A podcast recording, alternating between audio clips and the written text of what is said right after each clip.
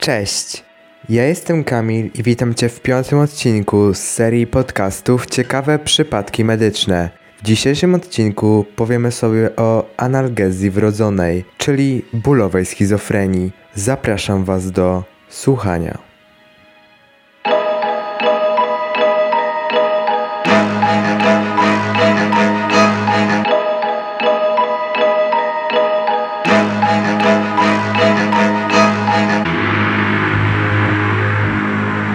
Wyobraź sobie, że idziesz sobie do szkoły lub pracy. Przechodzisz przez pasy, zachowujesz wszystkie zasady bezpieczeństwa, ale nagle wjeżdża w ciebie samochód. Kierowca wpada w panikę, wychodzi, zastanawia się, czy żyjesz. Ku jego zaskoczeniu wstajesz i jakby nigdy nic idziesz sobie dalej.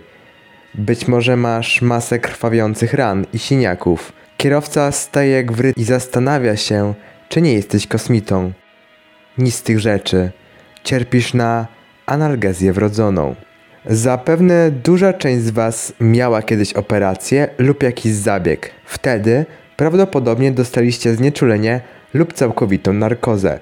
Analgezja to zjawisko zniesienia czucia bólu w wyniku właśnie znieczulenia lub hipnozy. Samo zjawisko dotyczy bólu, który powstał na skutek działań fizycznych. Do analgezji stosuje się metody farmakologiczne, takie jak leki przeciwzapalne, opioidy, ketaminę lub leki uspokajające. Wyróżniamy również metody niefarmakologiczne, takie jak neuroliza, uszkodzenie niektórych nerwów lub zabiegi fizykalne, np. masowanie.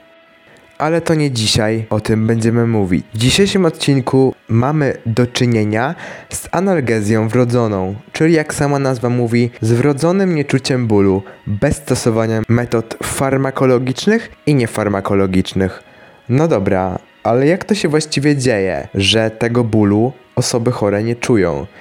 Doprowadzają do niej mutacje głównie genu SCN9A, który koduje jeden z bramkowych napięciem kanałów sodowych. Kanały te w dużej ilości znajdują się w nocoreceptorach, czyli receptorach komórek nerwowych odpowiedzialnych za odbiór doznań bólowych i w sytuacji, kiedy dochodzi do zaburzeń ich funkcji wynikających z mutacji. Pacjenci mogą być całkowicie niewrażliwi na ból, co z pewnością może powodować zagrożenie życia.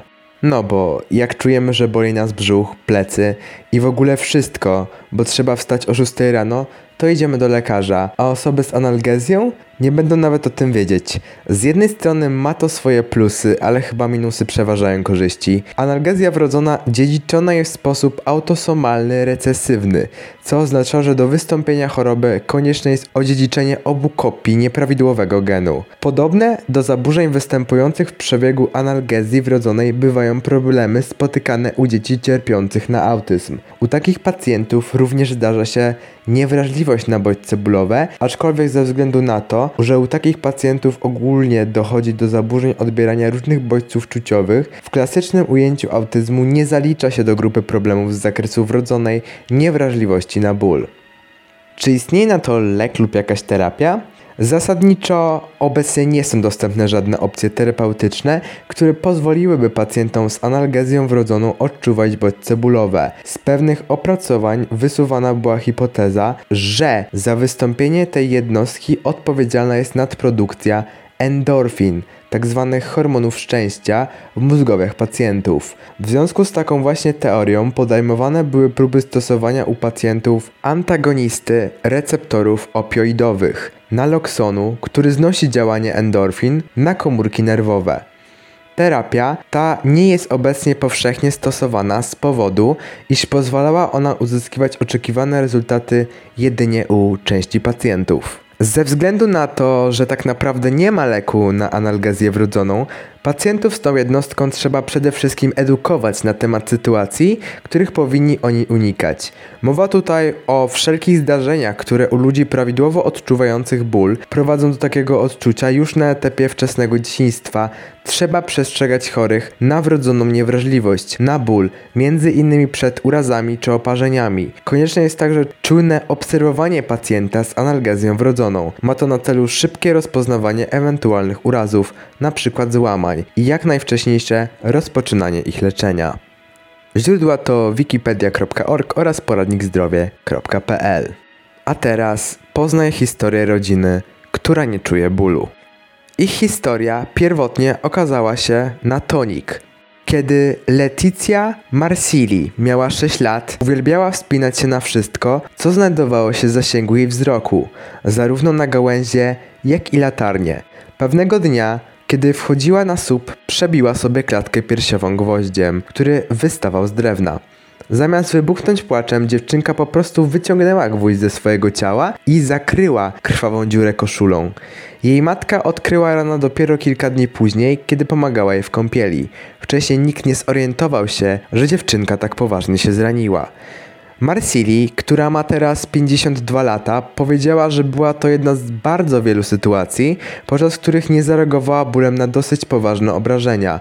Po prostu myślałam, że mam silny charakter, wyjaśniła. Rodzina Marsili czuje zapachy i rejestruje pewne bodźce bólowe, choć są one bardzo potępione. Marsili zgodnie podają, że nie mają żadnych problemów z jedzeniem ostrych potraw, a z racji swojej dużej tolerancji na skrajne temperatury w zimie, często chodzą ubrani lżej niż reszta ludzi. Co więcej, nie tylko Leticia doznała obrażeń, o których nie wiedziała.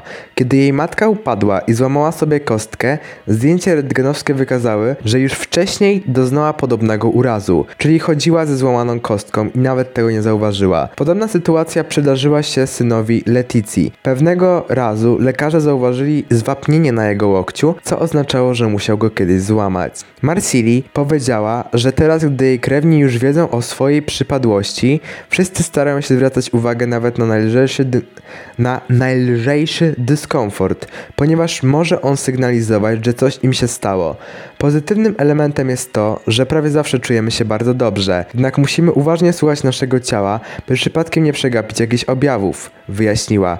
Marsili, która jest badaczką zajmującą się ekotoksykologią na Uniwersytecie w Sienie, powiedziała, że wraz ze swoją rodziną chętnie zostaną królikami doświadczalnymi, by pomóc w znalezieniu nowych metod leczenia bólu.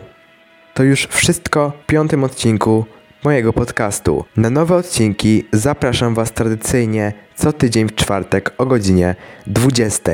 Serdecznie dziękuję, miłego dnia, miłego wieczoru. Cześć.